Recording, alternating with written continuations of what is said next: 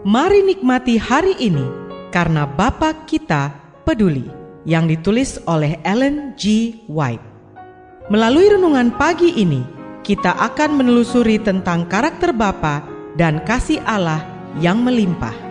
Bersama Pendeta Andre Daimbani, selamat mendengarkan. Shalom, selamat pagi saudaraku. Renungan pagi kita hari ini 11 Juli berjudul Satu-satunya jalan untuk menang.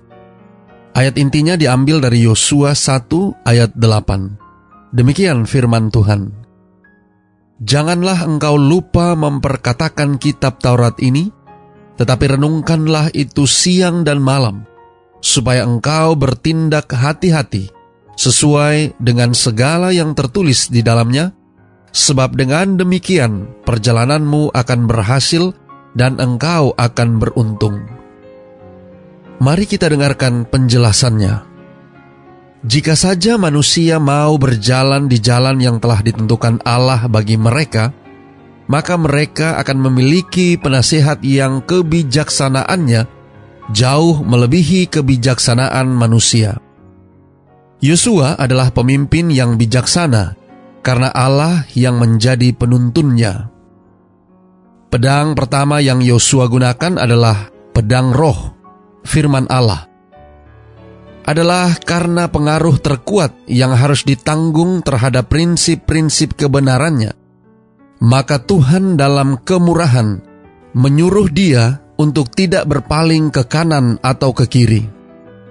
Ia harus mengikuti integritas terketat jika saja tidak ada bahaya di hadapan Yosua, maka Allah tidak akan berulang kali menyuruh dia untuk memiliki keberanian. Namun di tengah semua masalahnya, Yosua memiliki Allah yang menuntun dia.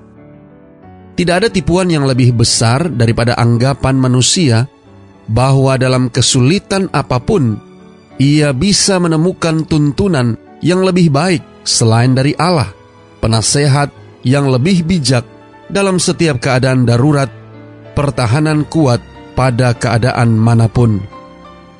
Tuhan memiliki tugas untuk dilakukan di dunia kita. Kepada setiap manusia, Ia telah memberikan pekerjaannya untuk dilakukan. Tetapi manusia janganlah membuat manusia menjadi penuntunnya. Jika demikian, maka ia akan disesatkan ini senantiasa tidak aman. Sementara Alkitab mencakup prinsip-prinsip aktivitas dalam pelayanan, pada saat yang sama ada kebutuhan meminta hikmat setiap hari dari sumber segala hikmat. Apakah kemenangan Yosua? Merenungkan firman Allah siang dan malam. Firman Tuhan datang kepada Yosua tepat sebelum ia tiba di sungai Yordan. Inilah rahasia kemenangan Yosua. Ia menjadikan Allah sebagai penuntunnya. Saudara-saudara yang kekasih di dalam Tuhan, mereka yang memegang jabatan penasehat haruslah orang-orang yang tidak mementingkan diri, beriman, suka berdoa, orang-orang yang tidak berani mengandalkan hikmat manusianya, namun dengan sungguh-sungguh mencari terang dan kebijakan bagaimana sebaiknya menjalankan urusan mereka.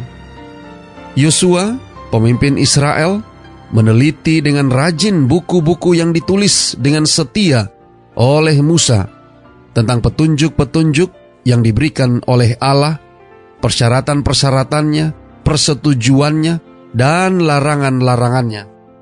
Kalau tidak, pastilah ia bertindak dengan tidak bijaksana. Doa kita hari ini. Bapa, terima kasih. Melalui renungan pagi ini, kami boleh belajar satu hal yang penting tentang rahasia kesuksesan pelayanan Yosua. Terima kasih melalui renungan pagi ini kami boleh diajarkan melalui pengalaman Yosua agar kami boleh dapat menemukan jalan menuju kepada kemenangan. Tolong kami hari ini Bapa, biarlah dengan pertolongan kuasa roh kudusmu, kami boleh dapat disanggupkan untuk merenungkan akan firman Tuhan siang dan malam, sebagaimana apa yang diajarkan dari pengalaman Yosua. Terima kasih Bapa. Inilah doa dan permohonan kami kepadamu. Di dalam nama Yesus kami berdoa. Amin. Bagi saudara yang ingin mempelajari pembahasan ini lebih dalam, saudara dapat menghubungi kami melalui WhatsApp di nomor 08111 62662 9. Selamat beraktivitas, Tuhan memberkati.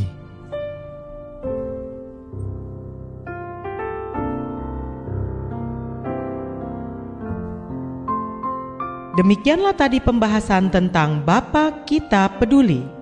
Semoga firman Tuhan hari ini dapat menjadi berkat bagi Anda. Sampai jumpa, Tuhan memberkati.